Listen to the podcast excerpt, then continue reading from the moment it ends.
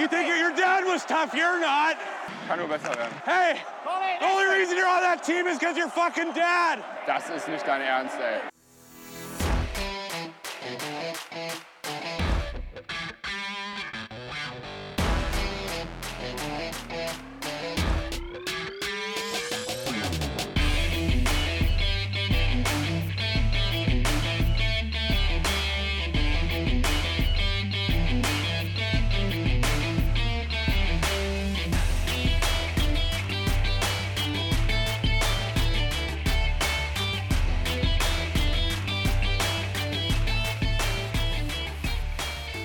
Ja, es ist der 1. Juni, 20 Uhr und hier ist Trash Talk, der DEG-Podcast. Heute bin ich tatsächlich mal als Gastgeber alleine. Hier ist der Daniel. Schönen guten Tag an euch alle da draußen.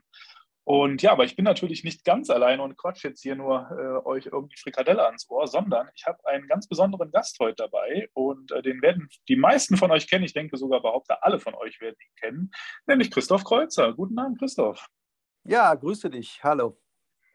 Danke, dass du dir die Zeit nimmst, äh, dich ein paar Fragen, die wir vorbereitet haben, zu stellen und dass wir einfach mal in so einen kleinen Austausch rund um unser liebstes Hobby und deinen Job äh, Eishockey sprechen zu kommen. Ähm, vielleicht ganz kurz zu deiner Person, das ist vielleicht für den einen oder anderen noch nicht alles bekannt. Äh, du bist, wenn ich mich täuscht, 67 in Uerdingen geboren, ähm, warst dann knappe, ja etwas sogar über 40 Jahre in Diensten der DEG, angefangen als Spieler bei den Junioren, bis hin dann in der Zeit bei den Profis, ich glaube von 85 bis 97, warst nur zwischendurch mal 87, 88 äh, für zwei kurze Ausflüge nach Solingen und Ratingen unterwegs, ehe du dich dann als Verteidiger bei der DEG etabliert hast und fünfmal deutscher Meister wurdest dort und damit natürlich auch eine ganz besondere DEG-Ära geprägt hast. Und ja, im Anschluss an deine Spielerkarriere warst du dann ja in mehreren Trainerpositionen bei der DEG, von der DNL bis zur DEL und ich denke, der Höhepunkt war wahrscheinlich auch für dich dann 2016 die Kürung zum Trainer des Jahres der DEL, was mit Sicherheit eine besondere Auszeichnung ist als Trainer. Und ja, danach haben sich ja die Wege getrennt, da werden wir später auch nochmal drauf kommen. Und dann hast du bei Bad Nauheim nochmal für zwei Jahre angeheuert, ehe du bei deinem jetzigen Arbeitgeber, den Schwenninger Wild Wings, gelandet bist und dort ja auch äh, so einen gewissen Positionsswitch hinter dir hast, vom sportlichen Leiter, Trainer, beide Funktionen, jetzt wieder nur den sportlichen Leiter. Ähm, ja, spannende Karriere. Und wir freuen uns, dass du uns heute so ein bisschen daran teilhaben lässt und einfach mal ja, aus deiner ganzen Vita, aus deinem jetzigen Job so ein bisschen berichtest. Ähm, aber die erste Frage, bevor wir starten, Christoph, ähm, wie geht es dir überhaupt aktuell? Wie verbringst du jetzt die Zeit zwischen den Saisons? Äh, ist ja für dich nicht Urlaub, oder? Nein, also erstmal muss ich sagen, hast du, hast du soweit alles, alles äh, sehr gut erzählt. Ähm, ich sage jetzt mal, äh, ich spiele aber nicht seit Junioren erst oder der DG, sondern ich habe als äh, Fünfjähriger dort angefangen. Äh, und okay. weil mir die Zeit auch wichtig ist, äh, äh weil ich ja schon immer bei der DEG war und die auch eigentlich sehr erfolgreich war, finde ich, gehört das auch äh, zu meiner Vita dazu, gerade was die DEG anbelangt.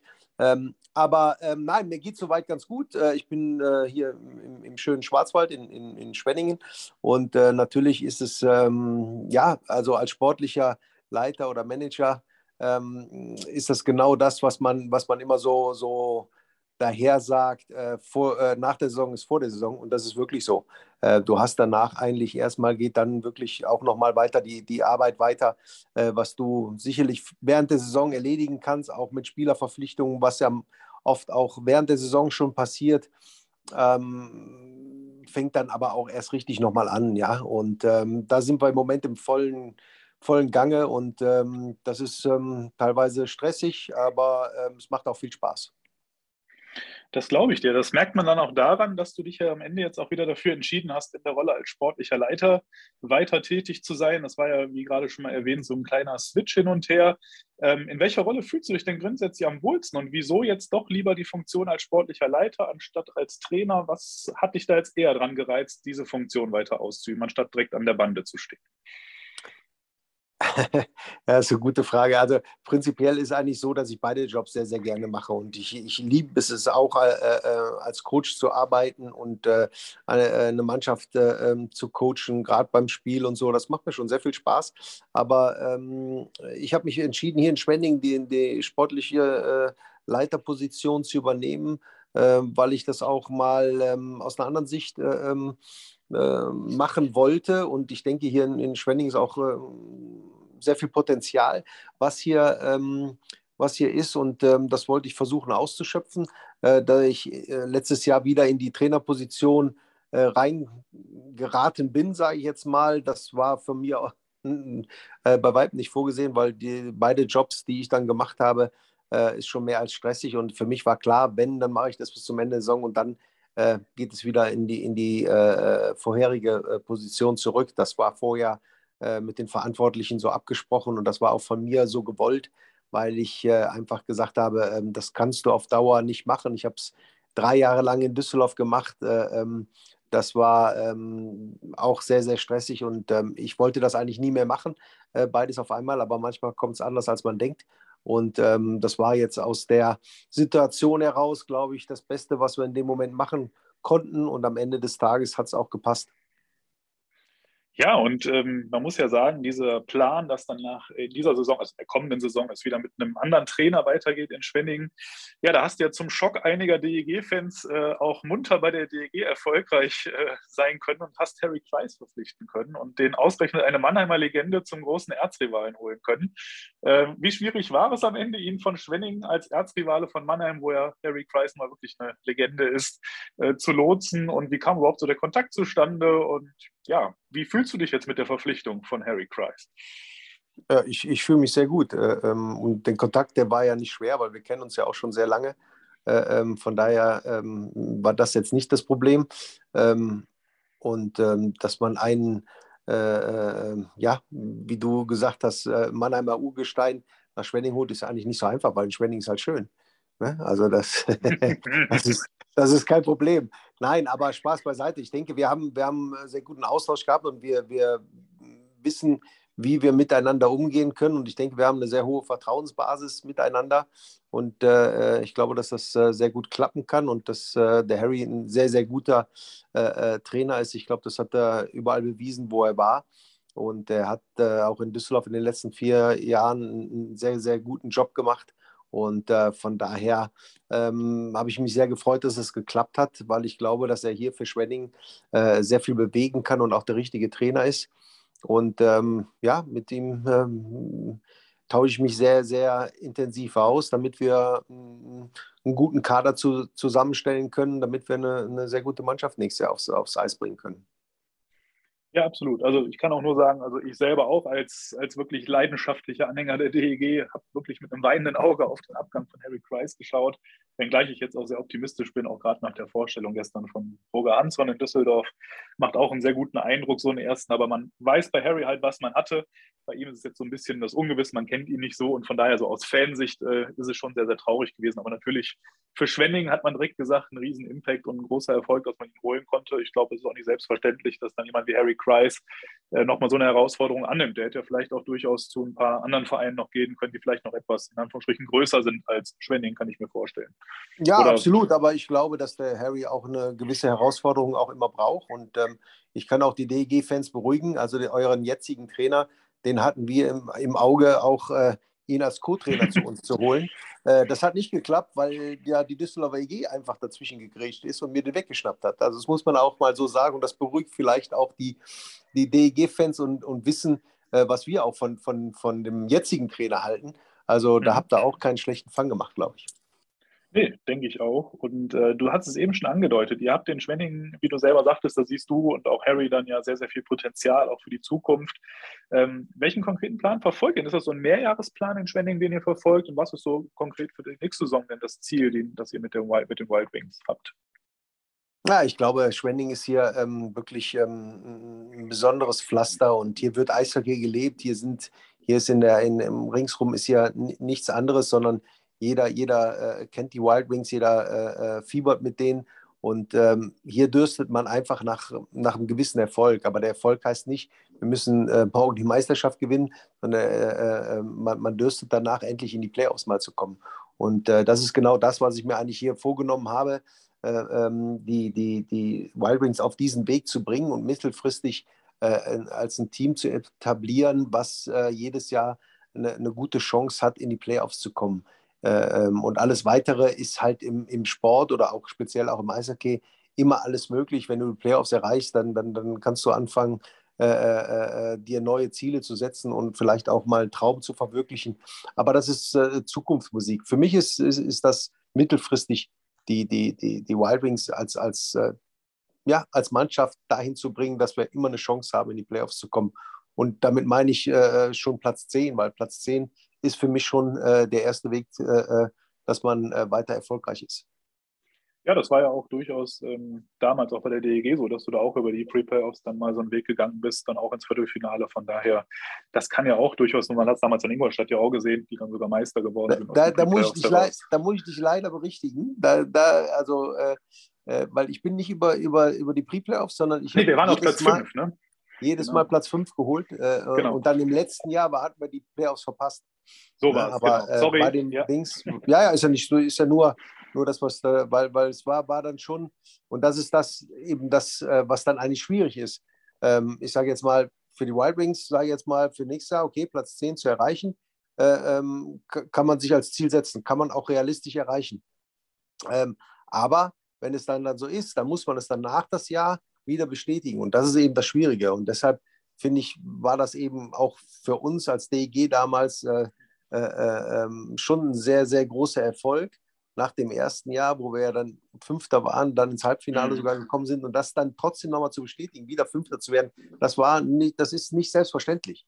Und äh, ähm, das, ist, das ist bei allen Mannschaften so, ja.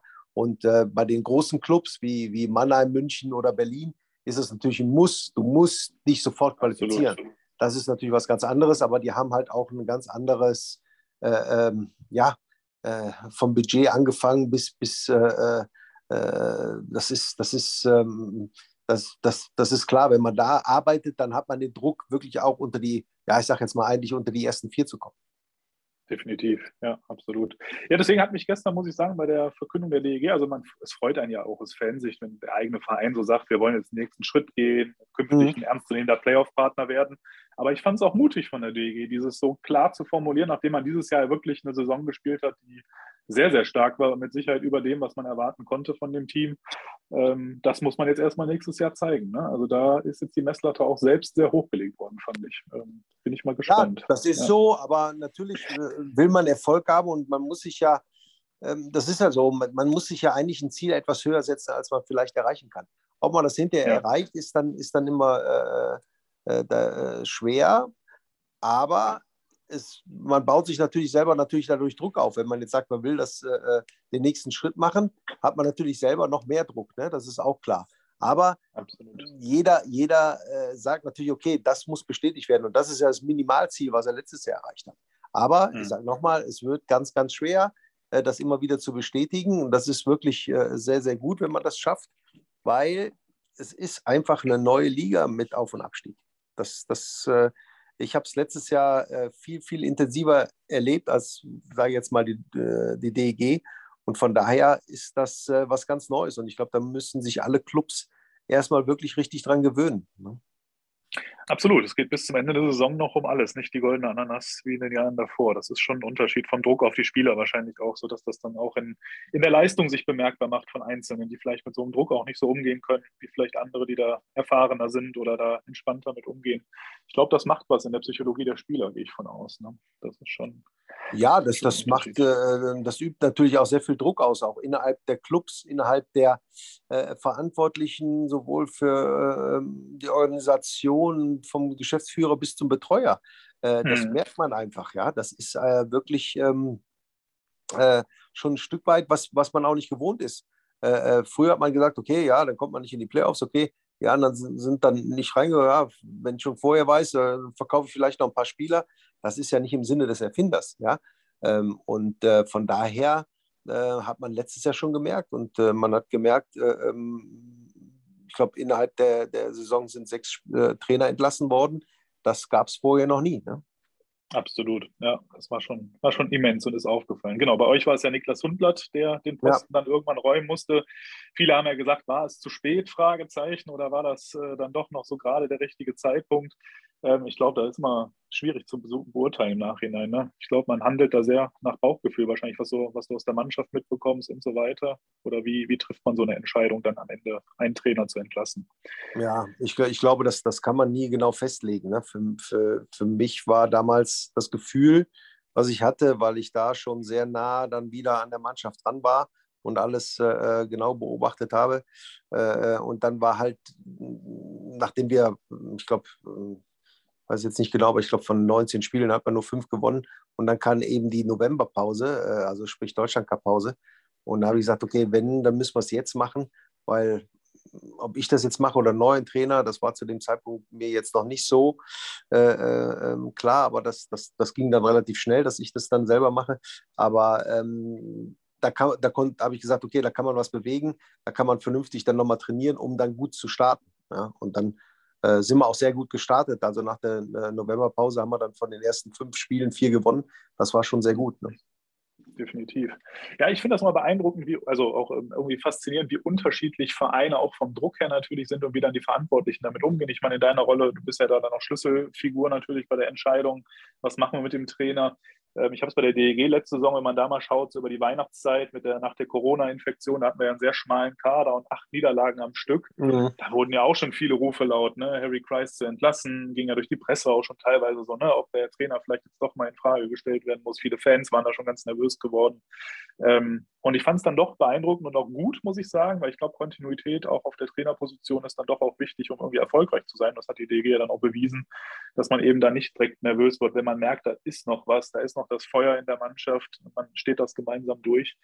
Ähm, also ich bin ehrlich gesagt ein Freund davon, immer wenn man einfach auch nochmal zu so einem Trainer hält, wo man weiß, der hat bestätigt, dass er es kann und der erreicht auch die Mannschaft noch, äh, dass man da nicht zu schnell immer direkt den Trainer vor die Tür setzt. Weil ich glaube, manchmal ist es auch überhastet gewesen, so manche Entscheidungen, die man da erlebt hat in der Vergangenheit. Ich glaube, das hätte gar nicht sein müssen. Ja, das, das, das ist sicherlich richtig und das weiß man aber meistens immer hinterher erst. Ne? Ja, ähm, aber ähm, äh, es ist natürlich, es ist immer gut und ich finde es auch, man muss das gewisse Vertrauen auch in, den, in, die, in die Verantwortlichen äh, äh dann äh, setzen, ähm, das ist ganz, ganz wichtig. Und äh, ähm, nur es kommt eben darauf an. Also du musst halt dann entscheiden, ne? wenn, wenn wir jetzt so einen Start gehabt hätten äh, wie die DEG äh, und hätten dann diese Serie praktisch an Niederlagen gehabt, dann, dann hätte man das vielleicht auch anders dann verarbeiten können. Ähm, aber das war natürlich dann schon vom Start weg sehr, sehr schwierig und das wurde halt dann nicht besser. Ähm, wenn, du, wenn du einen guten Start hast, dann hast du schon mal eine sehr positive äh, Anfangsphase gehabt, dann weißt du, du kommst da wieder raus, weil in der Regel macht eigentlich fast jede Mannschaft mal so ein kleines Tief oder ein bisschen größeres Tief in der, in der äh, Saison mit. Ähm, das ist nichts Unnormales. Und da dann die Nerven zu verlieren und den Trainer zu entlassen, wäre äh, grundweg falsch, ja, keine Frage. Mhm. Ja, und äh, ich bin bestimmt kein Freund davon, äh, äh weil ich auch selber natürlich auch Trainer bin, einen Trainer zu entlassen. Also das liegt mir fern. Ja, absolut. Ja, ähm, wo wir gerade bei Trainerentlassungen sind, da ist eigentlich ein ganz spannendes Thema, was ich gerne mit dir heute mal ganz kurz noch äh, anteasern möchte, weil das ist doch damals nach deiner Trennung bei der DEG, ich glaube 2017 war es ja, als man dann den Kontrakt äh, aufgelöst hatte nach der Saison. Das war ja auch so ein bisschen, muss man ja sagen, im Nachhinein, wenn man so von außen drauf geschaut hat, so ein unschöner Abgang, weil die Presse schon gesagt hatte, hier Christoph Kreuzer entlassen und dann hat die DEG dementiert, nein, ist nicht so. Dann war es dann kurze Zeit später doch so mit einem großen Schreiben, wo Stefan Adam, glaube ich, damals noch in seiner Funktion als Geschäftsführer schrieb, dass man dir auf jeden Fall aufgrund deiner Verdienste für die DG auch internen Job angeboten hat und hofft, dass du dem Verein treu bleibst in anderer Position. Ähm, aber irgendwie ging danach so Gerüchte rum äh, im Umfeld der DEG, dass irgendwie so zwischen Christoph Kreuzer und der DEG so ein Bruch kam, nicht zuletzt auch dadurch, dass eben die Trennung so ein bisschen huddelig vielleicht verlaufen ist mit dem, was da so durchgesickert ist und dann doch dementiert und hin und her. Und dann hast du dich ja auch äh, nicht für ein Angebot der DEG entschieden, einen weiteren Posten zu machen. Da mal die Frage, um damit mal aufzuräumen. Ähm, wieso ging es wirklich damals nicht mehr weiter mit der DEG und Christoph Kreuzer? Gab es wirklich einen solchen Bruch zwischen DEG und Christoph damals oder zumindest mit handelnden Personen? Und äh, gibt es vielleicht heute sogar noch Zwistigkeiten zwischen handelnden Personen der DEG und dir? Beziehungsweise gab es die überhaupt jemals, dass du vielleicht einfach damit mal aufräumen kannst, dass das mal aus der Welt ist? Das ist natürlich jetzt eine Frage, eine sehr lange Frage, sehr intensiv. Ähm, und ähm, im Grunde genommen ist auch jetzt sehr, sehr viel Zeit vergangen. Ähm, sagen wir mal so, äh, wenn du den, den Job als Trainer annimmst oder auch als sportlicher äh, Manager, ähm, weißt du, dass wenn es sportlich nicht läuft, dass du, dass du natürlich einer der Ersten bist, der, der den Druck verspürt und der wahrscheinlich entlassen wird. Das ist nichts Unnormales, das ist, kommt immer vor und kein, kein Spieler, kein Trainer, kein Manager ist größer als der Verein selber auch. Ja, das ist auch klar. Und am Ende des Tages ist auch jeder zu ersetzen. Das ist auch klar. Ähm, äh, ich, ich will da gar nicht jetzt groß und intensiv irgendwas machen. Äh, für mich ist, ist die DG was ganz Besonderes und wird auch immer so bleiben, äh, weil ähm, du hast es ja eingangs gesagt, habe ich meine, fast meine ganze Karriere in, in Düsseldorf im Eishockey verbracht und das nicht, nicht nur einfach so, sondern auch, ich denke, sehr erfolgreich. Ähm, und äh, deshalb ist, ist das was Besonderes, die DG, und das war, wird auch immer so sein. Aber so wie es dann damals abgelaufen war, war es einfach ähm, äh, für mich sehr äh, emotional und ähm, nicht so sauber, wie ich mir das vorgestellt habe. Ähm, mhm. Und ich glaube, das, das, das ähm, wissen die Beteiligten auch, wie ich darüber gedacht habe. Und ähm, ich versuche da eigentlich äh, gar nicht mehr groß darüber nachzudenken, ähm, und ähm, es ist, wie es ist und es ist damals so passiert. Aber äh, ich bin auch keiner, der, das, der da jetzt großartig irgendwas nachtritt oder sonst irgendwas. Das ist jetzt für mich irgendwo vergessen. Äh, ich weiß von, wie ich damit umgehen muss und umgehen werde. Und ähm, für mich bleibt die DEG die DEG. Ähm, und nicht die handelnden Personen, die vielleicht damals in der Verantwortung waren oder sind oder wie auch immer. Äh. Für mich ist die DG, äh, wird immer was Besonderes sein und auch was Besonderes bleiben. Ähm, und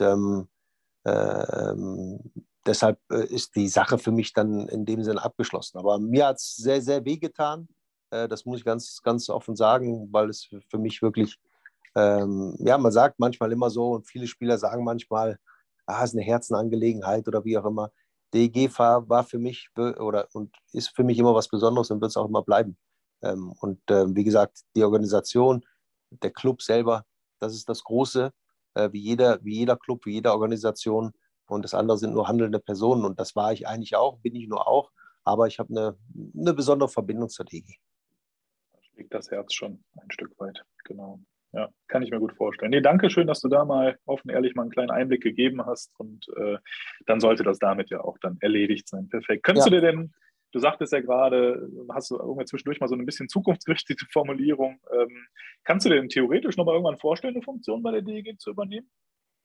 Ja, man soll nie, nie sagen. Ne? Ähm, äh, wie gesagt, es kommt auf die Umstände drauf an, es kommt auf die handelnden Personen drauf an. Äh, dann, mhm. dann, da weiß man das nie. Ne? Also äh, ja. Düsseldorf ist ja meine Heimatstadt. Äh, äh, ich habe meine Homebase immer noch in Düsseldorf äh, oder in der Umgebung von Düsseldorf. Und ähm, von daher ist das so. Also das, das, das würde ich, würd ich jetzt lügen, wenn ich sage, nee, das würde nie mehr funktionieren. Ja, klar.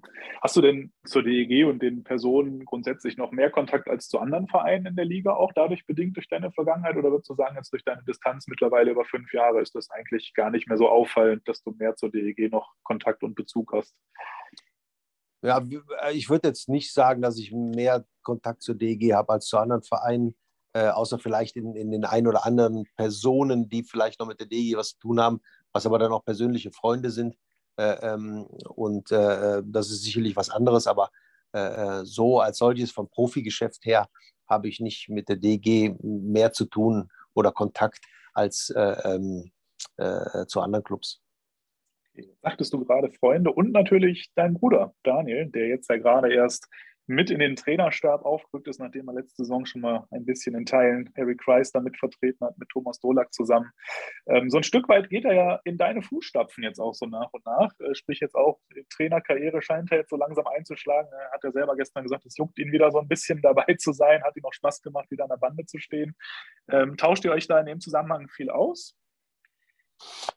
Ähm, in dem Sinne, in dem Sinne nicht wirklich. Äh, ähm, äh, ich habe ihn damals, da war ich halt noch Trainer auch, äh, äh, und er war dann natürlich so am, am gerade so an, die, an seinem Scheidepunkt, wann hört er auf, was macht er danach oder wie auch immer. Und da habe ich damals schon zu ihm gesagt, sag, mach das auch, mach, mach den Trainerschein, äh, mach die ganzen Scheine, die du dazu brauchst. Äh, ähm, wir können viel zusammen machen, wir können als Bruderpaar was, was, was bewegen.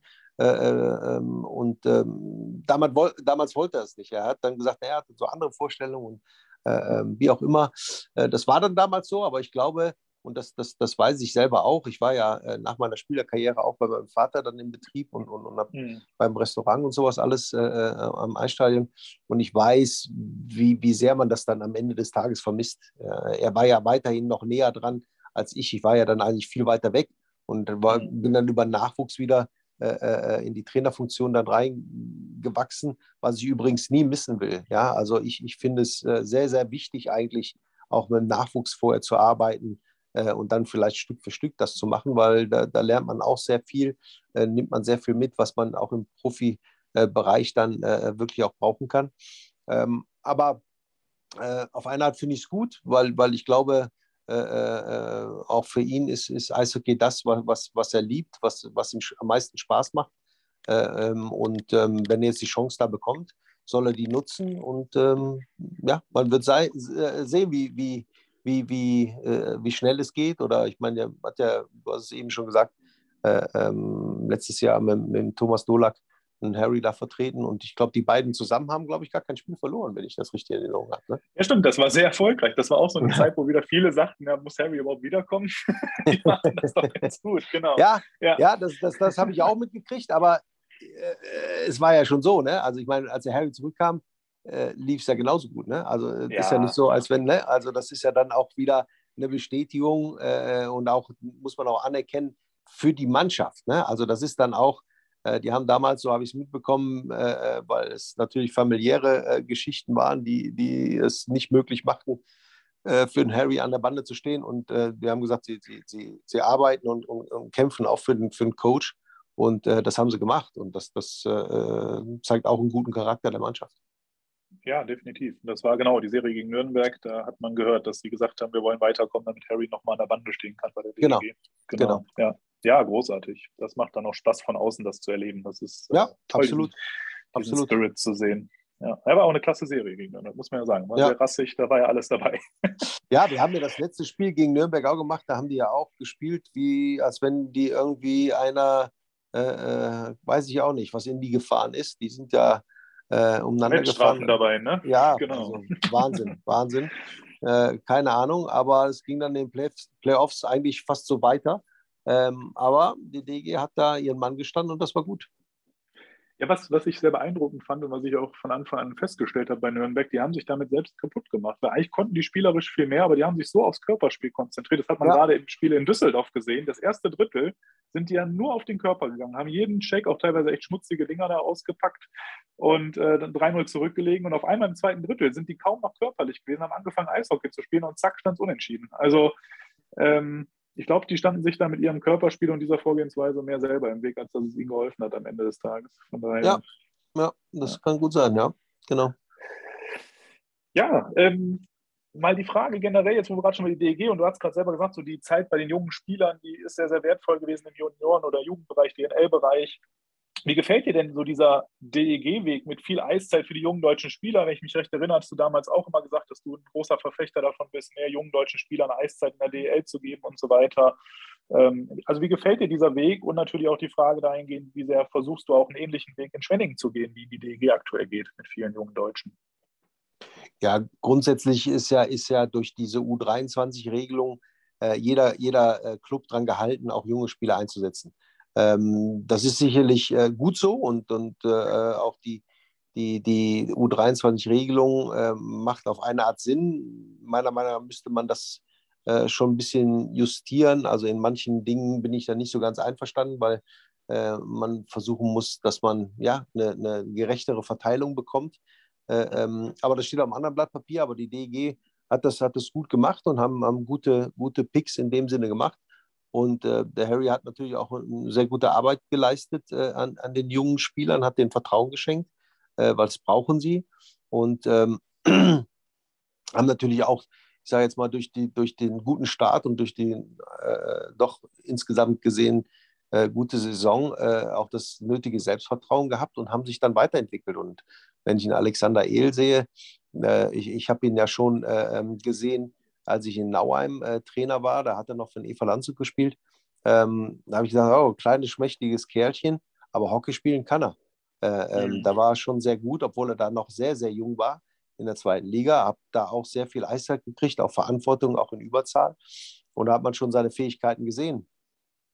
Und er hat dann äh, äh ja, eine Chance bekommen in Düsseldorf und, und die hat er genutzt und, und die hat er bekommen. Äh, äh und ähm, so ähm, hat die DG das sehr gut gemacht. Ähm, man kann nur hoffen, dass, dass das so weitergeht und dass jeder, jeder junge Spieler, den sie holen, sich auch ganz gut da entwickelt und dass das erfolgreich bleibt. Ähm, das ist äh, bei uns jetzt, sage ich jetzt mal, haben wir auch gute junge Spieler und äh, wir werden die auch versuchen weiterzuentwickeln. Man kann nie ein Konzept oder eine Mannschaft oder wie, wie das ist, eins zu eins sagen, okay, das machen wir jetzt auch so und das machen wir jetzt auch so. Jeder muss seinen eigenen Weg finden. Wie gesagt, wir wollen äh, Stück für Stück äh, äh dahin kommen, dass wir ähm, ne, ne, immer eine, eine, Chance haben auf die Playoffs. Äh, hier in Schwenning dürstet man na, nach Erfolg, nach Playoff und da müssen wir hinkommen und äh, da wollen wir versuchen, äh, das mit unserem nächsten Kader äh, in der kommenden Saison zu schaffen. Ja, ich glaube, viele, auch bei der DEG, da träumt man natürlich durchaus davon, dass man sich mal sowas aufbaut, wie damals Berlin, die dann Serienmeister waren, indem sie halt die jungen Spieler herangezogen haben, wie Busch, Ranke und Hörtler und so weiter, die dann natürlich über ihre ganze Karriere im Endeffekt bei den Eisbären gespielt haben. Äh, aber das ist, glaube ich, nochmal eine andere Voraussetzung, ob du bei Berlin so eine Karriere startest und dann erfolgreich bist, weil die können dann hinterher auch entsprechend die Verträge anbieten, um dich dann auch zu halten. Weil ich glaube, sonst, wenn die jungen Spieler dann ja. irgendwann zu erfolgreich sind, dann locken halt die drei Großen. Ne? Oder vielleicht, wenn man Wolfsburg meinetwegen noch teilweise das, rein im Flat 4. Genau, das ist genau die Gefahr. Ich meine, äh, Berlin war damals in der Lage, diese Spieler, die sie dann aufgebaut haben, damals war es ja noch in einer anderen äh, ähm, ja, äh, Konstellation. Da haben sie die, die, die äh, Oberligamannschaft gehabt, wo nur junge Spieler waren. Ähm, das haben wir ja in Düsseldorf damals äh, ähm, auch versucht äh, dann aufzubauen, damals bei der Metro. Ähm, und, und wie du schon richtigerweise sagst, sie hatten dann das nötige Kleingeld, auch diese guten Spieler dann auch zu behalten äh, weil ähm, das wird schwer für Düsseldorf natürlich, wenn sich so ein El oder Eder äh, nur mal als Beispiel weiter so entwickelt. Äh, äh und dann kommen äh, dann andere Vereine, die natürlich dann äh, Gehälter bieten, wo man dann auch zweiter Sieger ist. Ja. Aber da gibt es genug Vereine, da sind wir wahrscheinlich auch als Schwenning, dann, wenn wir junge Spieler so aufbauen, dass die top werden oder Nationalspieler sind, wird es für uns natürlich auch schwierig, die zu behalten. Ich glaube, das, das gilt für, für ja, zwei Drittel der, der, der Liga ist das so. Definitiv, absolut. Ja, generell wirkt dieses Jahr, wenn wir gerade bei dem Thema sind, so Verpflichtung der Transfermarkt irgendwie wesentlich aktiver und vielleicht auch teilweise überraschender als in vielen Jahren zuvor, zumindest so auf uns äh, Fans und hier auch von uns äh, im Rahmen von Trash Talk, wir drei, wir das so machen, hatten uns darüber mal so ein bisschen ausgetauscht, so Transfers wie Niederberge dann nach München, von einem Top-Team zum anderen und äh, sind ja schon so ein paar Dinger dabei dieses Jahr, die man vielleicht gar nicht so auf der Agenda hatte.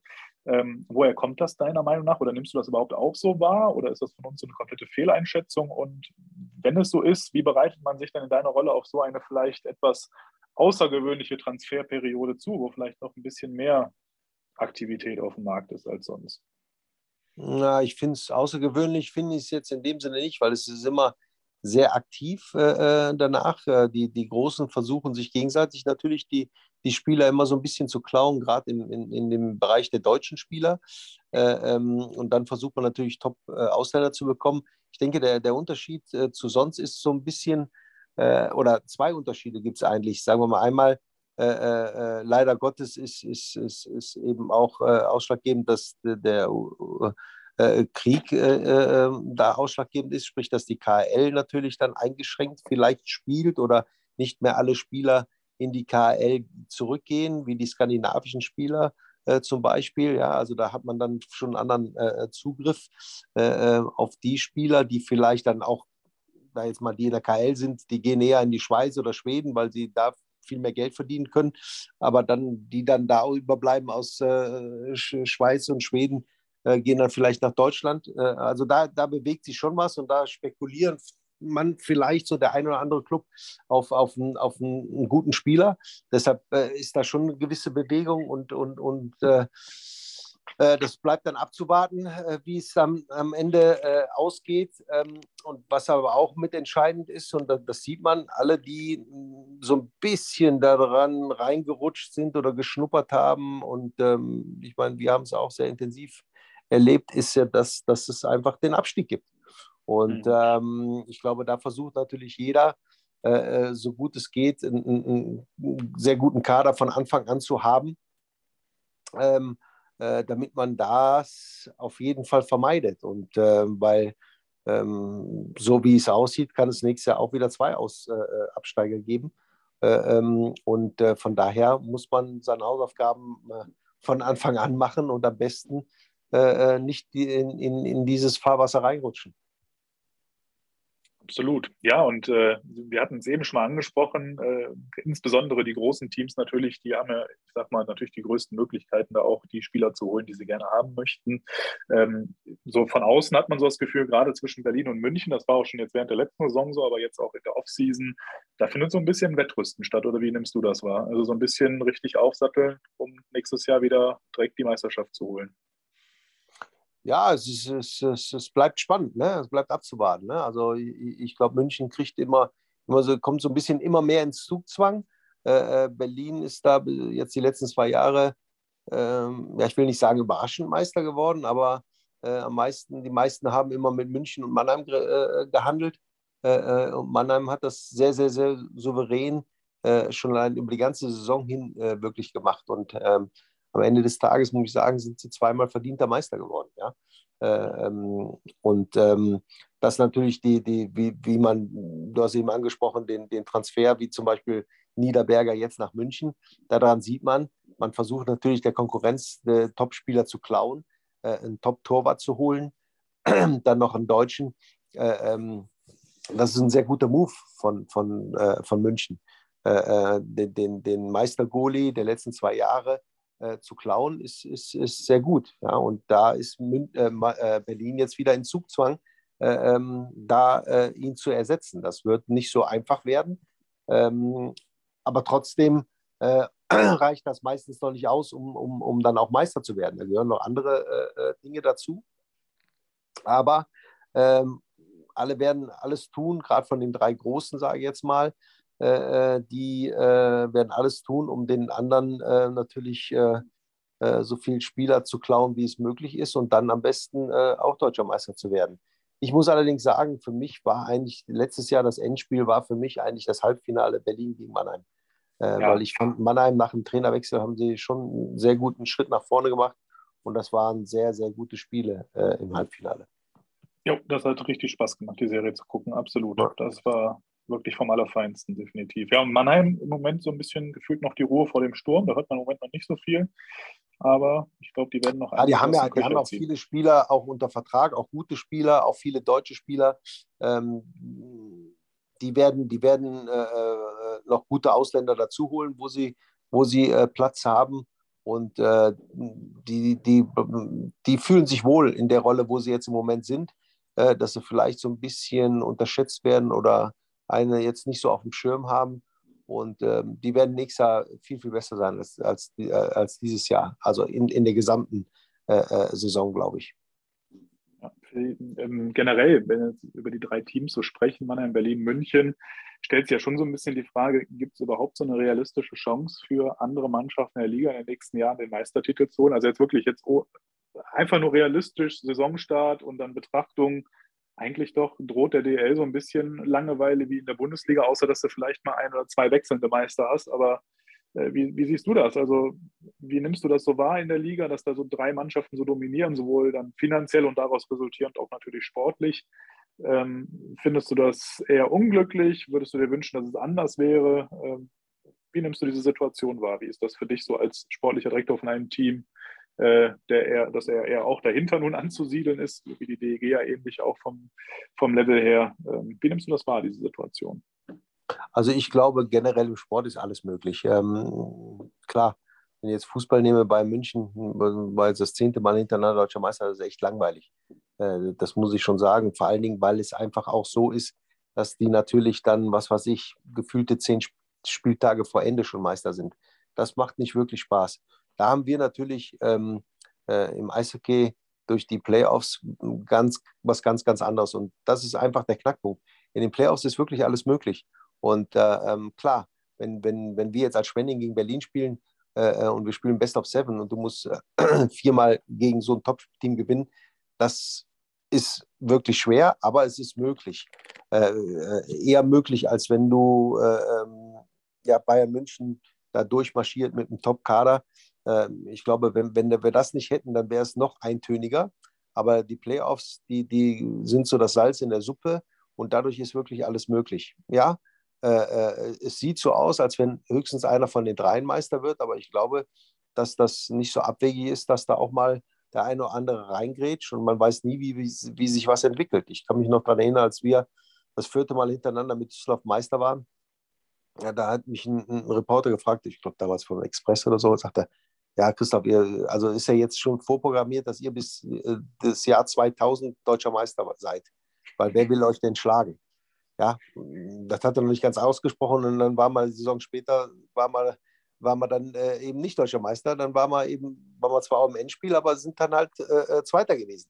Ja, ähm, also das geht schneller, als man dann manchmal denkt. Äh, von daher ähm, finde ich, ist das in, im Eishockey viel, viel offener als, äh, als im Fußball beispielsweise. Mhm. Okay. Ja, was, was in dem Zusammenhang, wo wir jetzt eben waren, nochmal kurz ein bisschen vielleicht zurückkommen zu dem Thema Transferaktivitäten und aus deiner Rolle als sportlicher Leiter heraus. Vielleicht kannst du uns und unsere Zuhörer mal so ein bisschen äh, mit in so einen üblichen Ablauf nehmen, wie so das Scouting äh, überhaupt läuft, über die Kontaktaufnahme mit einem Spieler, bis dann irgendwann die Vertragsunterschrift auch da ist. Also wie läuft das ab? Mit wem hat man dabei alles Kontakt? Wer verhandelt mit dir? Ab wann beginnen so in der Regel die Gespräche für den Kader? Ähm, dass du uns da mal so ein bisschen ins Boot holst und klar, wenn du vielleicht sogar ein Echtbeispiel hast, an dem du das skizzieren kannst, sehr gerne, wenn das nicht zu viel Geheimnis ist, ähm, dann natürlich noch schöner, aber ansonsten auch einfach ganz allgemein. Kannst du da einfach mal abholen? Wie läuft das so ab? Einfach deinen Job quasi von Anfang bis Ende, von Erstkontakt, Scouting bis hin zu Vertragsunterschrift. Ja, das ist, das ist natürlich, äh, da, da, kann ich nicht alles, alles so, so erzählen, äh, wie ihr es vielleicht gerne hören möchtet.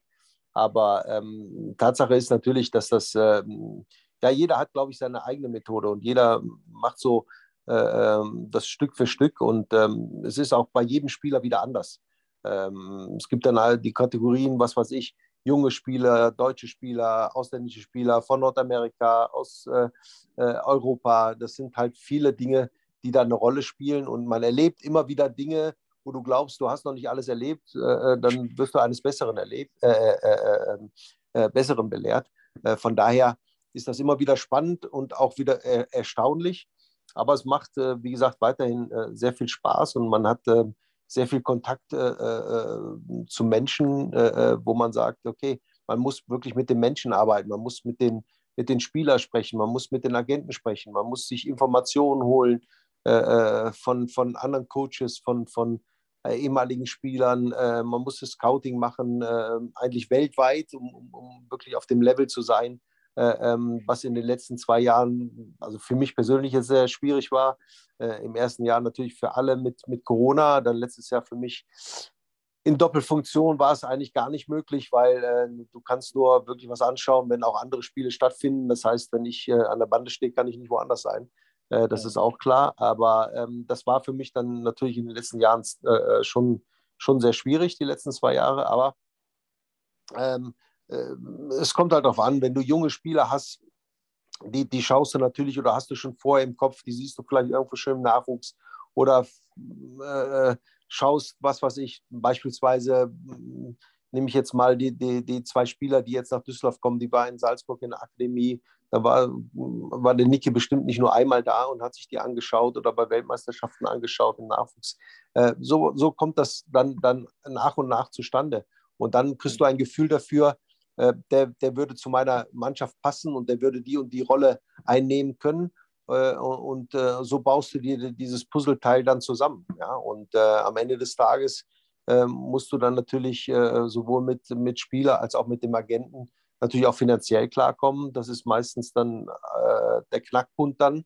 Aber ähm, es kommt halt dann auch darauf an, was kannst du dem Spieler bieten, welche Funktion, also sprich, welche Rolle übernimmt er und äh, ist er damit zufrieden oder genau das kann er sich so vorstellen. Das sind viele Dinge, die dann eine Rolle spielen. Ja? Und ähm, das geht Stück für Stück und bei einem ein bisschen schneller, bei einem brauchst du ein bisschen mehr. Das eine klappt, das andere klappt nicht. Also es ist äh, wirklich ähm, nie wirklich garantiert. Ja? Und das, das gilt, geht, glaube ich, allen äh, Clubs so.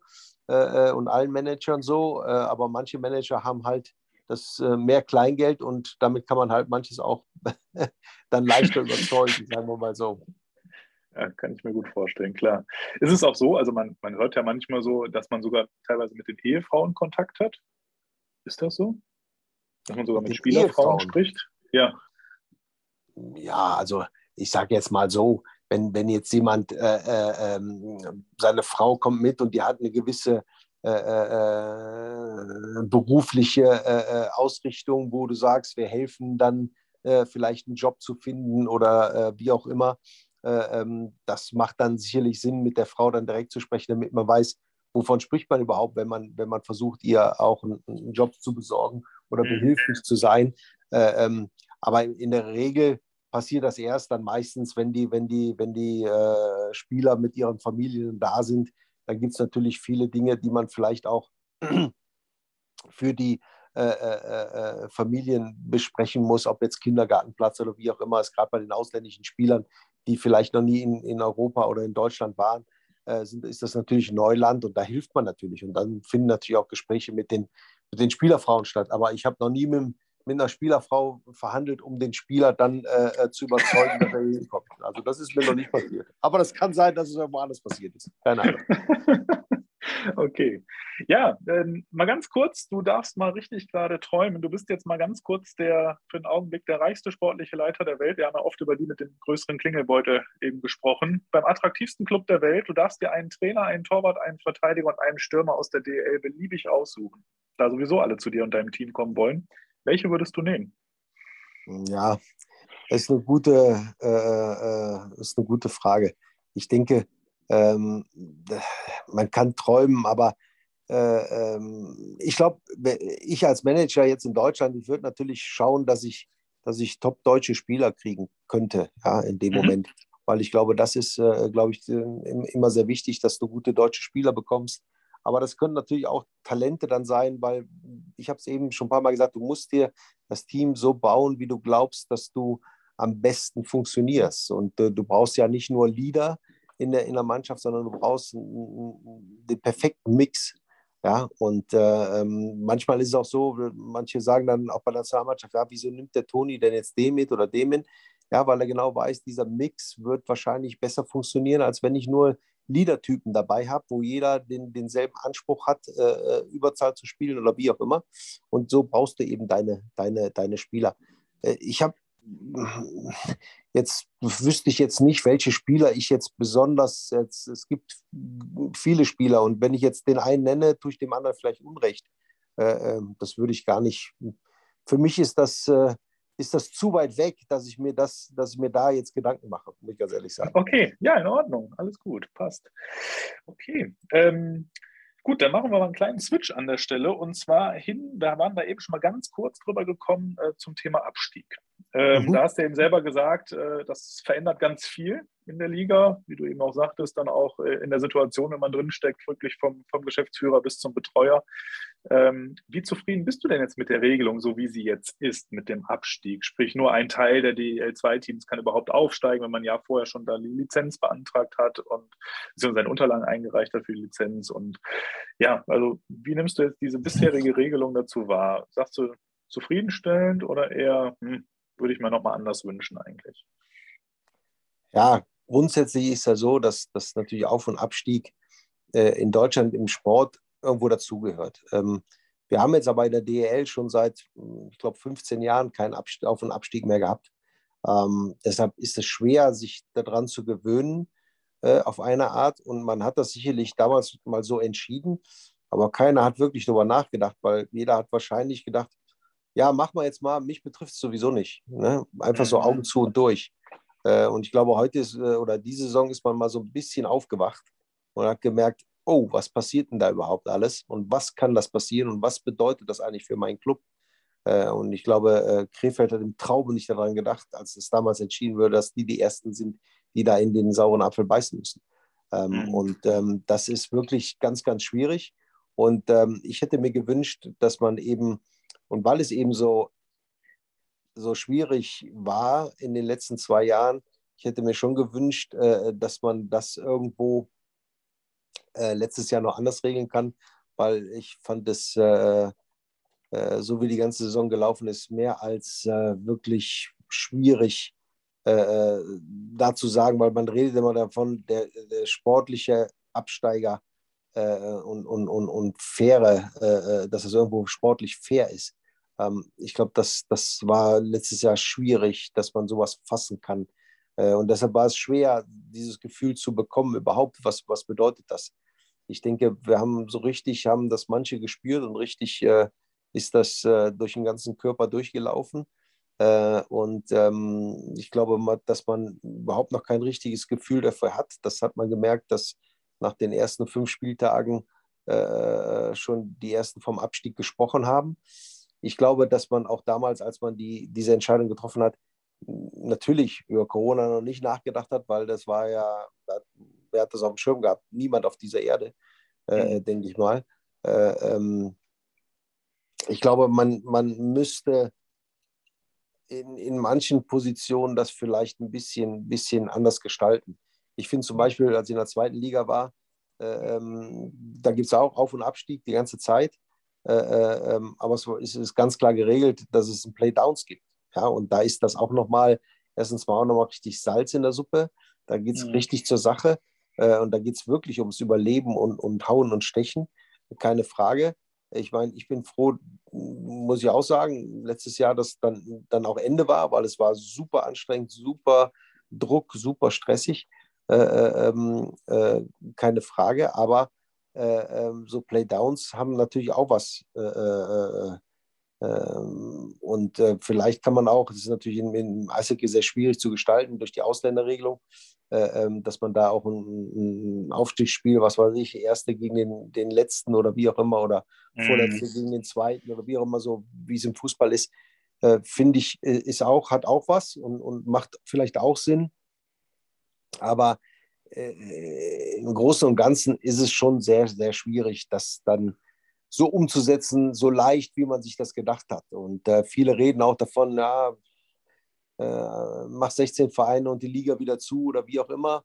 Ja, kann man und man hat dann auch wieder Vorteile und äh, das Problem ist halt, dass man jetzt gemerkt hat, was das eigentlich kostet. Ne? Also äh, äh sobald dieses, dieses Abstiegsgespenst äh, über einem schwebt, äh, wir ich habe es eingangs schon gesagt, sind sechs Trainer entlassen worden. Ich glaube, bis auf Pavel Groß, das war halt, weil sie andere Differenzen hatten. Die standen ja äh, äh, die haben ja mit dem Abstieg nichts zu tun gehabt, aber sonst war es rein äh, die, die, Abstiegsangst, die das getrieben mhm. hat. Und auch dieses, dieses Nachrüsten, was dann vorher, was auch nicht richtig ist, immer gang und gäbe war, wenn du wusstest, du kommst nicht mehr in die Playoffs, gibst du noch ein paar Spiele ab, damit du dir Geld sparst. Das ist auch nicht sportlich, das ist auch nicht fair, das ist auch nicht richtig. Ähm, aber wenn du dann nachrüsten musst und du musst praktisch jeden Preis und, und Strohhalm nehmen, äh, damit du sagst, du musst hier Schadensbegrenzung machen, du hoffst, dass du dadurch dann nicht absteigst. Das ist schon, schon krass und das äh, kostet die Vereine sehr viel Geld. Und ob das gesund ist, weiß ich auch nicht. Ist das vielleicht dann im Zweifel sogar, also im schlimmsten Fall sogar ein bisschen Abstieg auf Raten. Ne? Man hat jetzt viel investiert, aber dafür reicht das Geld die nächsten Jahre vielleicht nicht, um so einen starken Kader aufs Eis zu stellen, vielleicht andere. Und dann ist es irgendwann soweit, weil man einfach nicht mehr mithalten kann aufgrund der finanziellen. Ja ja. Aspekte. Und, und das Problem ist ja auch, wenn du dann absteigst, äh, ähm, das ist dann schon alles sehr, sehr weit fortgeschritten. Ähm, und äh, dann brauchst du eine, eine, eine, sehr gute Mannschaft, um, um, vielleicht direkt auch wieder aufzusteigen. Äh, obwohl schon die meisten Spieler vielleicht auch schon irgendwo unter Vertrag sind. Äh, ähm, und äh, das, ist, das ist auch sehr, sehr schwierig. Keine Frage. Ja, und ich meine, Krefeld, die bauen sich zwar jetzt eine Mannschaft, aber die zahlen auch für äh, Zweitliga-Verhältnisse sehr, sehr viel Geld. Äh, äh, und ich hoffe, dass sie das auch finanziell dann durchhalten, weil sie sofort wieder nach oben wollen. So ein bisschen auf Biegen und Brechen, wenn man von außen so drauf schaut. Ja. So wirkt es zumindest. Also, Gottes Willen, bin da nicht so nah dran. Aber das heißt aber, du hast eben so angedeutet, so das Thema Fairness letztes Jahr, da hast du auch gesagt, ah, so ganz 100 Prozent, so klang es eben durch, war es vielleicht nicht immer fair von der Saison her und da auch dann fairen Absteiger sozusagen zu können. Das heißt, du hättest durchaus nachvollziehen können, wenn die Pinguine das äh, gerichtlich nochmal angefechtet haben, hätten, Entschuldigung, hätten. Ja, ich, ich, ich sage jetzt mal so, äh, ähm, es war nicht abwegig, aber äh, am Ende des Tages, die Liga hat das, hat das natürlich alles so gemacht, wie es auch dann äh, äh, rechtlich und vernünftig dann auch, auch äh, machen musste. und haben das dann auch gemacht. Aber wie gesagt, dadurch, dass man nicht wusste, was passiert eigentlich morgen, und wir hatten da vor die Saison schon den Abstieg ausgesetzt. Und die letzte Saison war für mich ja noch, noch unsicherer, noch äh, sportlich in, in, Anführungszeichen unfairer ja, äh, als die Saison dann davor weil viel mehr Spiele ausgefallen sind und viel mehr verschoben wurde und äh, viel mehr mit, was weiß ich, äh, äh, nur zehn Spiele auf dem Eis und was weiß ich nicht gespielt wurde. Das war schon sehr, sehr schwierig und deshalb äh, war das für mich eigentlich so ein Grund, äh, lieber das nochmal auszusetzen und dann auch einen Aufsteiger mit, mitzunehmen, wenn, wenn Frankfurt es geschafft hätte, oder haben sie ja geschafft, aber dann nochmal hochzunehmen. Ich glaube, da hätte man sich viel sparen können, auch an Kritik oder wie auch immer. Und es wäre für, für viele äh, Clubs leichter gewesen, äh, ähm, weil ja den Clubs diese, dieses, dieses Corona ja auch schon sehr viel Geld kostet äh, durch Nicht-Zuschauereinnahmen oder wie auch immer. Äh, und dann auch noch dieses in Anführungszeichen Wettrüsten oder, oder Aufrüsten, damit du nicht absteigst. Das ist schon krass. Ne? Wie, wie, hast du das eigentlich wahrgenommen aus deiner, du warst ja mittendrin, wie du eben schon sagtest, quasi eine Zeit lang im Abstiegskampf. Ähm, als dann Augsburg äh, ja ein paar Spiele und Nürnberg ja auch verlegt hatte aufgrund der Zuschauerbeschränkungen äh, in Bayern vor allem ja auch, die ja da sehr früh und aktiv mit zugange waren, jetzt in den Februar rein, wo dann auf einmal bei den Vereinen Corona auftrat und die Spiele gar nicht mehr gespielt werden konnten, hat dich das ein Stück weit geärgert, dass die Liga sich darauf eingelassen hat, weil es eventuell sogar ein Vorteil war, aber dann Spiele, gerade bei Augsburg, glaube ich, gegen Mannheim, sogar zwei Spiele oder so oder ein Spiel ausgefallen, wo man ja sagt, naja, wenn die es gespielt hätten, die Wahrscheinlichkeit, dass sie verlieren, wäre ja doch relativ hoch gewesen. Ärgert einen sowas dann aus der Sicht, die man dann selber hat mit seinem Verein, der auch da unten drin steht und vielleicht die Spiele alle gespielt hat? Ja, das ärgert sicherlich einen, weil du, weil du, du hast, äh, äh, und da bist du natürlich schon sehr sauer, weil du natürlich auch immer mehr Druck bekommst und äh, du, du, versuchst ja mit allen Mitteln versuchst du irgendwie, äh, äh ähm, dass, du, dass dir das nicht passiert und das ist wirklich sehr schwierig und äh, das hat einen schon geärgert und weil es einfach unnötig war. Ja, wir haben immer darauf geachtet, dass wir schauen, dass wir den nötigen Platz haben, um die Spiele nachholen zu können.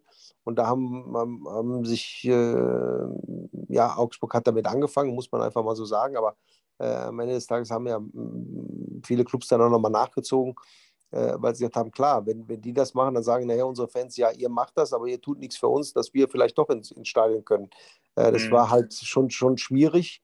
Ähm, aber ähm, das aufzumachen, äh, war, glaube ich, kein guter Schritt. Und ich glaube, das wird auch nicht mehr, äh, nicht mehr so kommen, dass sowas passiert. Ja, finde ich gut. Also ich habe mich darüber auch damals so ein bisschen, weil man wusste ja auch nicht, wo die DEG am Ende land war ja noch recht früh in der Saison, als diese Entscheidung getroffen wurde. Mhm. Ich fand es auch aus Fansicht nicht, nicht, nicht galant, zumal mir ja dieses Risiko irgendwie gar nicht so, finde ich, so gefühlt nicht eingepreist hat, dass vielleicht dann zu dem Zeitpunkt wirklich Corona nochmal auftritt und die Spiele wirklich gar nicht mehr stattfinden. Das, äh, wie es dann ja auch gekommen ist in Teilen, das ist dann schon ärgerlich. Ja, also, also es ist doch blauäugig gewesen zu denken nach der Olympiapause, dass dann Corona nicht mehr da ist. Also das ja. ist ja Quatsch. Ja, ja genau. Ja, ähm, jetzt haben wir ja über die Liga und auch den Abstieg gerade gesprochen. Ähm, die Liga DL hatten wir eben schon mal so.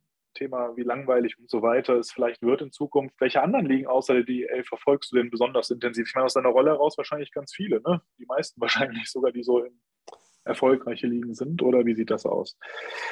Ja, absolut, absolut. Also äh, ähm, eigentlich musst du dich in Europa sowieso in jeder äh, Liga äh, äh umschauen, äh, egal, in, ich sage jetzt mal fast egal in welchem Land. Äh, äh, und du musst halt auch, du musst, in Deutschland musst du äh, sowohl den Nachwuchs studieren und dann musst du auch Oberliga, zweite Liga äh, äh, dir anschauen. Also du musst dich für jede Liga eigentlich interessieren, weil du ähm, immer nach dem, nach dem Spieler suchst, den du gebrauchen kannst und der kann überall sein. Ja? Und es kann ja mhm. sein, dass ein junger Nordamerikaner, was weiß ich, in, in, in Österreich spielt, in, in, in der Slowakei oder wie auch immer, wo du sagst, den hast du vielleicht gar nicht so auf dem Schirm und der ist vielleicht auch äh, ein Stück weit äh, ähm, nicht so äh, äh, angepriesen worden oder äh, hast du keinen Tipp bekommen oder du hast dir den bei beim Scouten in Nordamerika angeschaut oder wie auch immer und dann plötzlich äh, taucht er auf und ähm, ähm, sag mal, du, Beispiel, du gehst, du gehst zu einem Spiel und willst dir einen speziellen Spieler anschauen äh, und kommst aber wieder und hast zwei andere im Gepäck, weil die, mhm. die da vor die Flinte gekommen sind. Also das ist,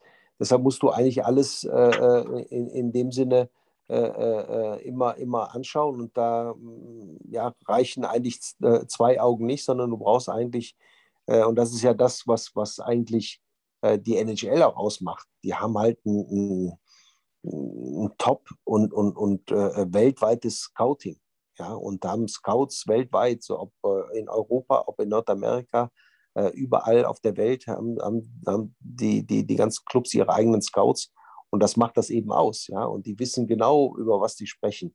Weil sonst hätten sie natürlich beim Draft schon keine Chance, äh, welchen Spieler nehme ich denn. Ja? Und äh, selbst da gibt es immer noch Fehlgriffe, äh, äh, dass, man, dass man einen Spieler dann verpflichtet, der vielleicht nie in der NHL spielt. Das weiß man nie. Mhm. Aber äh, da, dieses Scouting-System oder, oder diese Scouts, die da sind, das ist schon wirklich das und das, das, da sind wir, äh, ich sage mal speziell in Deutschland, sind wir Lichtjahre von entfernt. Weil es da auch eine finanzielle Sache ist. Absolut, ja. Aber das wäre mit Sicherheit ja dann was mit Perspektive, wenn man die Liga auf Dauer attraktiver und noch besser und erfolgreicher gestalten will, gerade auch im, im Blick auf Europa, zu anderen Ligen, Schweiz und so weiter, wo wir noch ein kleines Stück hinterhängen dass man sowas Absolut. dann auf Dauer ausweitet. Man sieht es jetzt schon auf den Trainerpositionen, finde ich. Das ist ja auch alles so, wie jetzt bei der DEG auch, wenn man jetzt mit, äh, mit deinem Bruder einen dritten installiert hat im Trainergespann.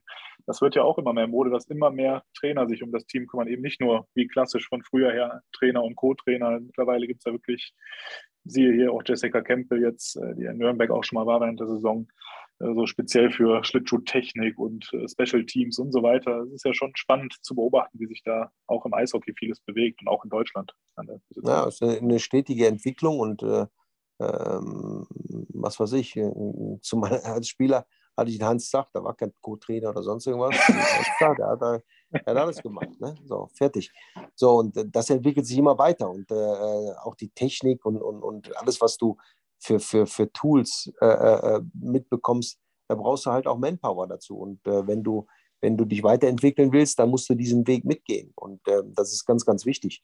Äh, und ähm, man sieht es ja schon äh, selbst an, den, an, der, an, an der Regel, ob du jetzt eine Coach-Challenge dann nimmst oder wie auch immer, das ist ja alles auch mit einer gewissen Technik, aber da, dazu brauchst du Leute. Du musst ja den Hinweis schon kriegen auf die Bank, hey, das, das Tor äh, äh, äh, kann ich zählen, weil es war vorher abseits oder wie auch immer. Mhm. Ja, und ähm, das, das kannst du ja als einzelne Person gar nicht bewerkstelligen. Absolut. Ja, man sieht es ja in der NHL immer, wie sie, selbst die Spieler, während sie auf der Bank sitzen, auf die Tablets teilweise gucken, sich den letzten Spielzug nochmal anschauen und so weiter, das besprechen. Ja. Das ist ja, hat man in der DL habe ich es noch nie gesehen, dass ein Spieler mit dem Tablet auf der Bank sitzt. Also da ist man dann schon noch einen guten Schritt von entfernt. Ja. Hast du ja. übrigens, by the way, letzte Nacht hier Colorado gegen Edmund war ja wieder ein furioser Auftakt. Also ich bin übrigens äh, glühender Oilers-Fan seit vielen, vielen Jahren, endlich mal wieder mhm. ein bisschen weitergekommen. Ähm, mhm. Hast du die Abseitssituation, die Coaches-Challenge gesehen heute? Was, was sagst du dazu? Also ich verstehe es nee, immer noch nicht, ich, habe ich leider nicht gesehen, äh, äh, okay. weil ich eigentlich bis, bis spät äh, äh, beschäftigt war und dann habe ich das aber auch mir nicht angeschaut. Und ich normal schaue ich mir mindestens die Zusammenfassung an da bin ich auch heute noch nicht zugekommen, wenn ich ehrlich bin. Ich habe nur das Ergebnis geschaut und äh, habe gesagt, mein Gott, das war es halt wie, wie das erste Spiel, glaube ich, gegen Kerry. Da war auch ja. so, waren auch so viele Tore, äh, äh so ein Auf und Ab und äh, äh wie ist es ausgegangen? 9-6 oder was? Ne? Also, oder, oder 8-6 heute, genau. 8-6. Ja, ja. ähm, das ist schon, wow, äh, eigentlich, eigentlich magst du als Coach solche, solche Spiele nicht. ähm, ja, die Offensive kriegt Lob, die Defensive äh, ja, kriegt man sich ja. dann nicht so wohl. Ne? Ja, ja. ja, war ein verrücktes Spiel. Aber wenn du das mal anschaust, das würde mich wirklich mal interessieren, wie du die Situation siehst. Ich, bis heute habe ich es, also bis, ich habe so oft mir das angeschaut, ich verstehe nicht die Regel, die die da ausgelegt haben, warum das kein Abseits war. Man hat auch gesehen, wie ratlos der Coach der Oilers war in dem Moment, weil er die Challenge gezogen hat und auch überhaupt nicht verstehen konnte, warum das da kein Abseits gab. Ja, also da okay. gerne im Nachgang nochmal deine ja, Einschätzung. Ja, ja. Ähm, ja, du warst ja gerade ähm, bei der WM in Finnland auch unterwegs, als wir uns getroffen hatten, als du ja berichtet, dass du da hinfährst. Äh, war das jetzt auch so zum Scouting eher und ähm, ja, oder was hast du da gemacht? Warst du als Fan oder quasi als Eishockey-Fanat da? Wie, wie ist das jetzt? Ich war zum Angeln da. Zum Angeln da, sehr gut. Ja, zu, zum Spieleangeln, zum Spieleangeln. Ja. Nein, natürlich äh, äh, gehst du dahin, um, um natürlich äh, zu scouten und immer, äh, ähm, wie ich eben schon gesagt habe, du musst einfach versuchen, so, so oft wie möglich dir, dir Spiele anzusehen und, und, und immer wieder äh, auch das Niveau, was sich ändert, äh, äh vielleicht Zufallsspieler äh, auf den Schirm zu bekommen ähm, und immer den Austausch, immer wieder neue Kontakte, immer Kontakte ja, zu verstärken. Ähm, Weltmeisterschaft ist immer, immer eine schöne Atmosphäre auch. Ähm, und ich glaube, das gehört dazu. Und ähm, sowas macht sicherlich auch Spaß, aber ist dann auch, äh, auch nochmal ein Stück weit, ähm, wo du sagst, ja, musst du dich schon intensiv mit befassen und du hast äh, manchmal in einer kurze, kürzeste Zeit äh, äh ähm, viele Spiele, die du anschauen musst und das, das, da musst du schauen, äh, musst du vielleicht auch Entscheidungen treffen. Ähm, aber es, ich finde es wirklich immer schön, bei der Weltmeisterschaft äh, dabei zu sein, weil es immer wieder was Besonderes ist. Das passt eigentlich dann perfekt, die nächste Frage anzuschließen, denn es gibt ja auch einige Kritiker im Eishockey mit diesem Format, dass jedes Jahr eine Weltmeisterschaft stattfindet. Das heißt manchmal vielleicht ist ein bisschen zu viel. Ähm, bei dir klingt jetzt so durch, du findest es gut, dass jedes Jahr eine Weltmeisterschaft stattfindet, weil es immer wieder ein schönes Erlebnis ist, auch für dich natürlich scoutingmäßig natürlich ganz praktisch. Ähm, wie bewertest du das? Äh, passt das jedes Jahr Weltmeisterschaft oder wäre es vielleicht sinnvoller, alle zwei oder alle vier Jahre sowas mal auszutragen? Naja, ich kenne es nicht anders. Sicherlich ist es wenn man Fußball nimmt, immer was Besonderes, äh, äh, alle vier Jahre die Weltmeisterschaft auszutragen. Aber da gibt es halt ja, alle vier Jahre Weltmeisterschaft und dann dazwischen ist halt immer äh, auch eine Europameisterschaft. Also im Grunde genommen haben, haben sie auch jedes zweite Jahr was. Äh, ähm, wie gesagt, ich, ich, ich kenne es nicht anders und ich finde es irgendwo auch okay. Äh, ähm, was ich zu viel finde, ist, so wie es dieses Jahr eigentlich war, äh, wenn es eine Olympiade gibt, dann sollte man die Weltmeisterschaft vielleicht aussetzen. Weil das finde ich dann auch für die, für die Sportler, für die Beteiligten, ist einfach dann auch ein Stück weit zu viel.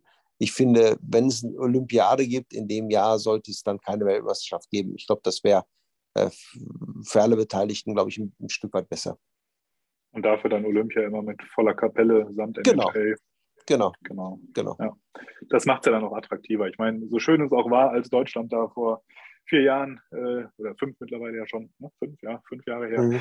die Medaille geholt hat. Äh, aber man muss ja fairerweise sagen, wenn natürlich der NHL-Spieler dabei gewesen wäre, hätten wir das wahrscheinlich tendenziell eher nicht geschafft. Von daher nimmt man es mit, gut. aber. Ja. Aber aber das, das, das ähm, ja, trotzdem, das war eine sensationell sportliche Leistung, die wir da gezeigt haben. Und äh, ähm, das war äh, äh richtig gut auch für den Eishockey-Sport. Und ähm, äh, ich fand es klasse, das mitzuerleben wahrscheinlich werden wir wieder mindestens 30 Jahre brauchen, bis wir das erleben. Äh, ja. Ich weiß es nicht, ich hoffe es nicht. Äh, wir haben jetzt auch eine gute WM gespielt, wo auch äh, NHL-Spieler dabei waren, ähm, ein Stück weit. Und, und ähm, haben wir auch, ich glaube, das gab es auch noch nie, dass wir in der, in der Gruppenphase Zweiter wurden. Ähm, das sieht man auch, dass man, dass man schon wirklich einen Schritt gemacht hat. aber wie ich eingangs beim ersten Thema wo wir da waren. Du musst es halt immer wieder bestimmen. Und ähm, mhm. das ist immer das Schwierige daran. Und ähm, deshalb ist alles möglich. Und äh, ich finde, man sollte das überhaupt nicht schmälern, äh, äh dass da die NHL-Spieler nicht dabei waren, weil die waren von allen Teams waren äh, die NHL-Spieler nicht dabei. Und deshalb glaube ich, war es aber berechtigt, dass wir dann durch unsere gute Leistung dann auch die Silbermedaille geholt haben. Ja, absolut. Und äh, es war auch da wieder, was man so mitbekommen hat. Ich meine, man ist ja nicht so nah dran, vielleicht warst du da noch natürlich näher dran, aber ähm, so diese Team Spirit, die diese Mannschaft hatte, das war, fand ich wieder, hat man so richtig gespürt. Das war ja was Besonderes einfach. Man merkt ja, und immer das wieder, ist das, was ich sage. Das ist im, im Eishockey ist halt alles möglich oder im, im Sport generell, aber im Eishockey gerade da, äh, äh weil wir eben gesagt haben, ja, ist das nicht eintönig, einer von den dreien wird Meister? Nee, es ist alles möglich. Hm. Hm absolut. Ja, ähm, Thema Emotionen und Olympia hin zu Emotionen an der Bande mal ganz kurz noch, weil da warst du ja in deiner Trainerfunktion jetzt auch in Schwenningen wieder, aber auch damals bei der DEG. Äh, bei dir hat man immer so das Gefühl, da steht jemand sehr Emotionales an der Bande. Du hast zwar deine Phase, wo du auch immer so nach außen hin zumindest mal Wirkung sehr, sehr ruhig warst, aber gerade auch bei Schiedsrichterentscheidungen kannst du ja auch mal ganz gut aus der Haut fahren. Ich erinnere mich dann noch an so ein paar Spiele, wo man dachte, oh Gott, der, der arme Schiedsrichter, überhaupt nicht böse gemeint. Ähm, ja, hast du manchmal nach so Spielen auch ein schlechtes Gewissen gehabt den Schiedsrichtern gegenüber? Naja, ähm, ich, ich, bin halt, ich bin schon, schon emotional, ist klar. Und ich, ich kann das dann auch nicht anders, äh, ähm, weil ich, ich, ich, ich hasse es, wenn ich das Gefühl habe, mein, mein Team oder ich werde ungerecht behandelt. Äh, das, das, das mag ich gar nicht. Ähm, aber manchmal frage ich mich schon nach dem Spiel und sage immer, Herr Kreuzer, hey, was hast du dich denn da schon wieder aufgeregt? Bleib doch mal, äh, da kannst du auch ruhiger bleiben oder wie immer. Also manchmal, äh, aber ich, ich, ich kann das dann nicht anders. Ich kann das nicht dann unterdrücken, aber ich merke dann schon, und auch, äh, ähm, sage ich jetzt mal, auch im letzten Jahr sind viele Spiele gewesen, wo es, wo es dann, wo ich dann gesagt habe, ja, jetzt mach mal eine Faust in der Tasche und das, das, das ist dann manchmal auch besser. Äh, äh, ähm, aber mein, die Schiedsrichter, die meisten kennen mich ja auch und mit mir kann man immer vernünftig sprechen.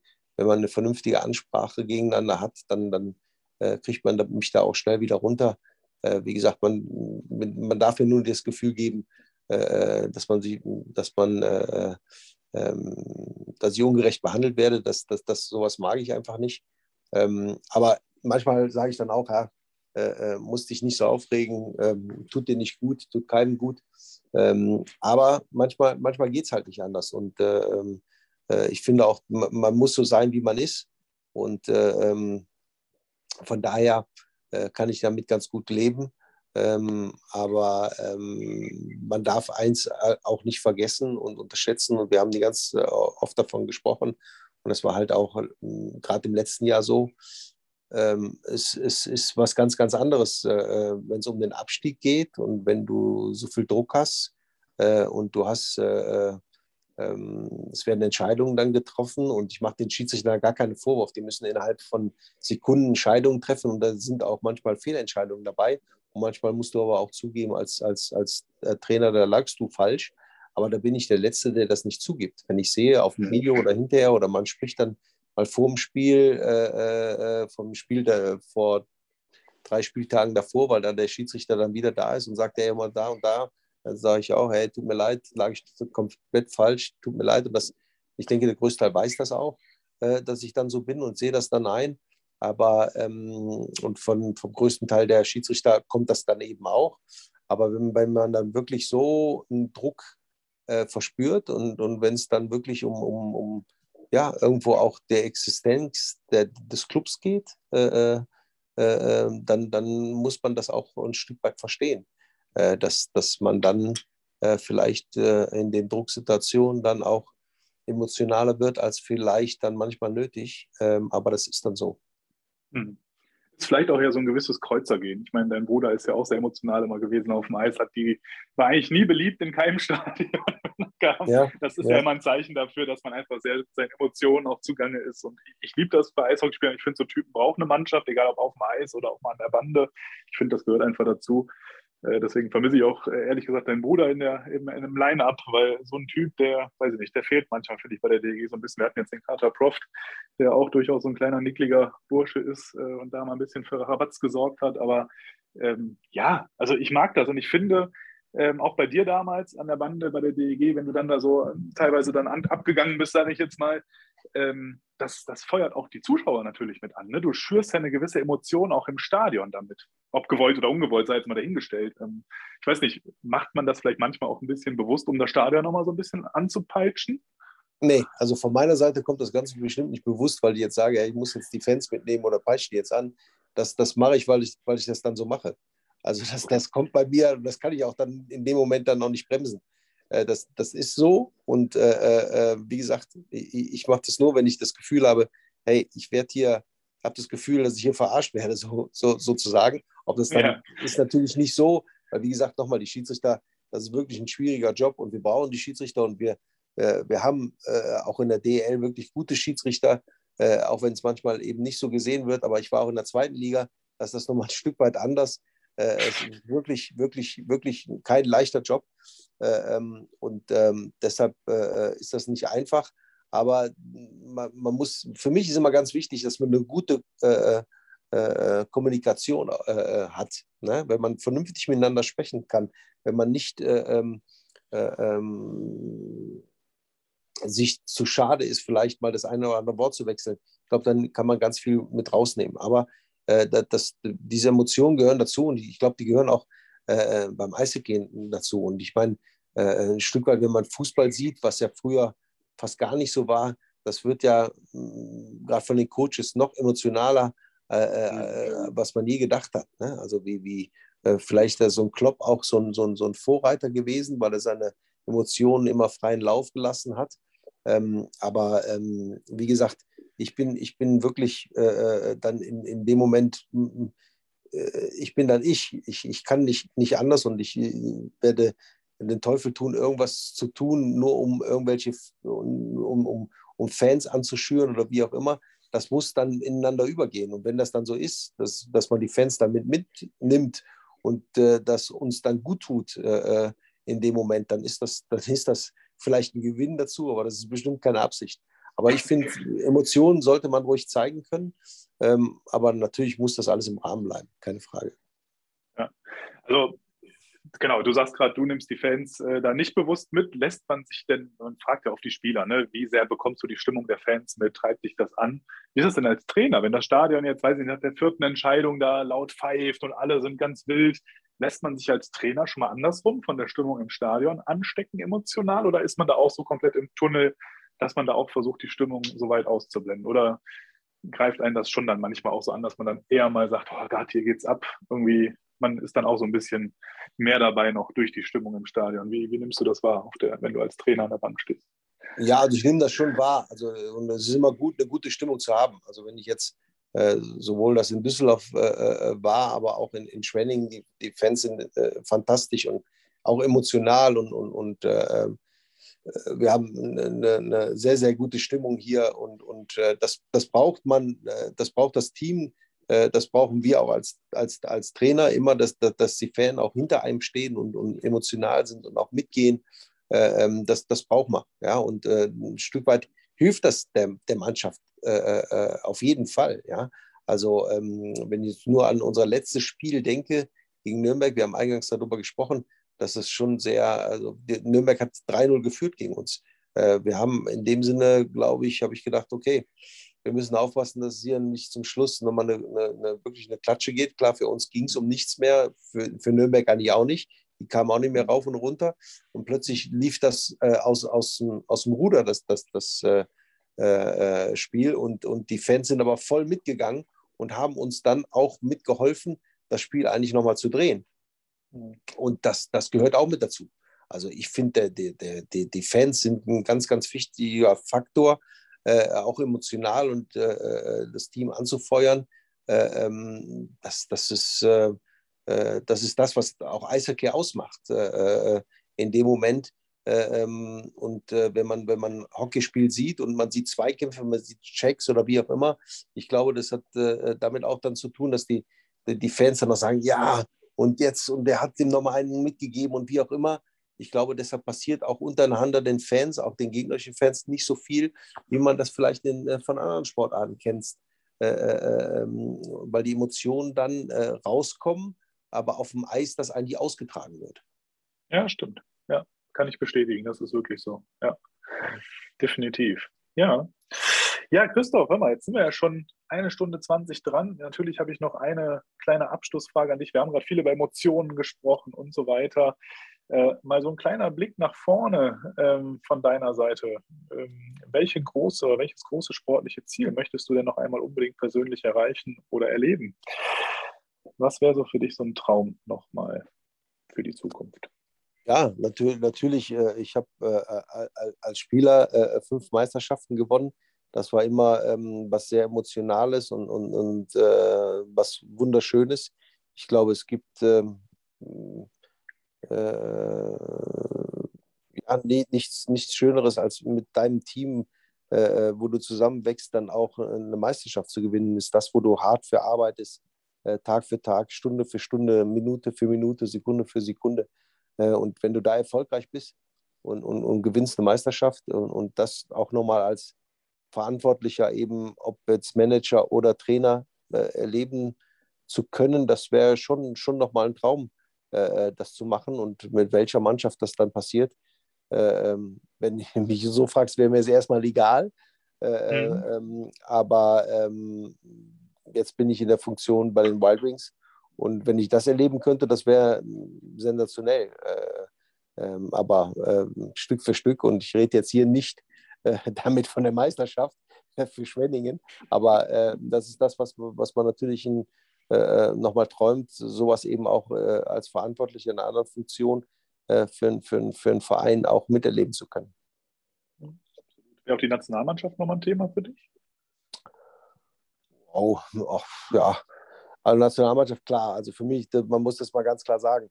Für Deutschland, äh, in welcher Funktion auch immer zu arbeiten und, und in Funktion zu sein, muss immer eine Ehre sein, gerade für einen Sportler, äh, sein Land vertreten zu können.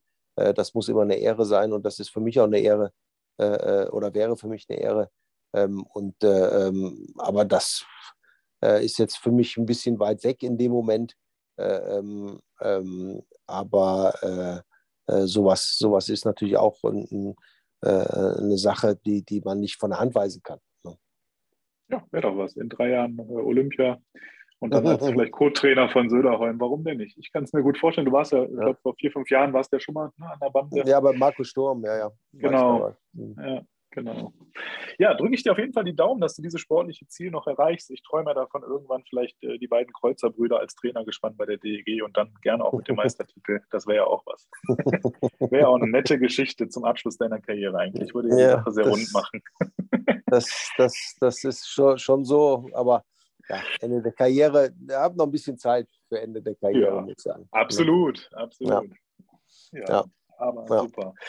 Christoph, hör mal, dann ähm, erstmal an der Stelle schon mal einen ganz, ganz herzlichen Dank. Ich hoffe, auch euch da draußen hat es äh, gefallen. Ihr habt einige Eindrücke mal bekommen. Und äh, Christoph, du kennst es jetzt vielleicht nicht. Wir haben aber bei uns so die berühmten letzten Worte. Und äh, gerne möchte ich dir als Gast diese berühmten letzten Worte überlassen, dass du einfach an die DEG, aber auch generell, wir haben viele Zuhörer aus ganz Deutschland, gerne an alle Eishockey-Fans ein paar Worte richtest. Äh, deswegen übergebe ich dir jetzt gerne abschließend nochmal das Wort. Ja, erstmal auch vielen Dank. Äh, ähm, es war sehr nett und äh, ähm, wie gesagt, äh, ich habe es sehr, sehr gerne gemacht. Und ähm, ja, ich wünsche, wünsche allen Eishockey-Fans, ob DEG, Wild Wings, allen Eishockey-Fans für die Zukunft einfach, dass wir hoffentlich ja, eine normale Saison spielen können. Ich glaube, in den letzten zwei Jahren haben wir sehr viel miterlebt und sehr viel gelitten, von Spieler bis Fan bis Verantwortliche in den einzelnen Organisationen. Äh, ähm, und ich glaube, nichts je, oder jeder wünscht sich, äh, eine normale Saison zu spielen. Äh, und äh, ich glaube, das, das wünsche ich jedem, der, der mit dem Eishockey verbunden ist oder generell mit dem Sport verbunden ist, aber gerade für die Eishockey-Fans, dass wir wieder zahlreich in die Stadien kommen, dass wir äh, das wirklich so leben können, wie, wie, wie wir Eishockey gewohnt sind, äh, ohne Maske, die, die, die Fans, die, die Mannschaften anfeuern und dass wir, wir haben so viel über Emotionen gesprochen, jeder seine Emotionen dann freien Lauf lassen kann und äh, dass wir Corona wirklich beiseite legen können. Ja, dem ist doch nichts hinzuzufügen. In dem Sinn nochmal vielen, vielen Dank, Christoph. Dir alles Gute, auch für die kommende Saison natürlich mit den Wild Wings. Dann sieht man sich ja viermal. Ich hoffe natürlich, dass die vier Spiele eher zugunsten der DEG ausgehen, aber die anderen Spiele darfst du gerne alle gewinnen. Und äh, äh, ja, lass es dir gut gehen. Ich wünsche dir viel Erfolg bei den letzten Transfers, die anstehen, bei den letzten Verpflichtungen, dass du da auch deine Wunschkandidaten bekommst und alles, alles Gute, bleib gesund. Und ja. dann vielleicht sieht man sich ja dann irgendwann auch mal persönlich bei einem der Spiele nochmal oder halt wieder beim Einkaufen wie neulich. Von daher, in dem Sinn, okay. lass es dir gut gehen. Macht's gut. Bis dann. Danke dir. Mach's gut. Ciao. Danke. Ciao.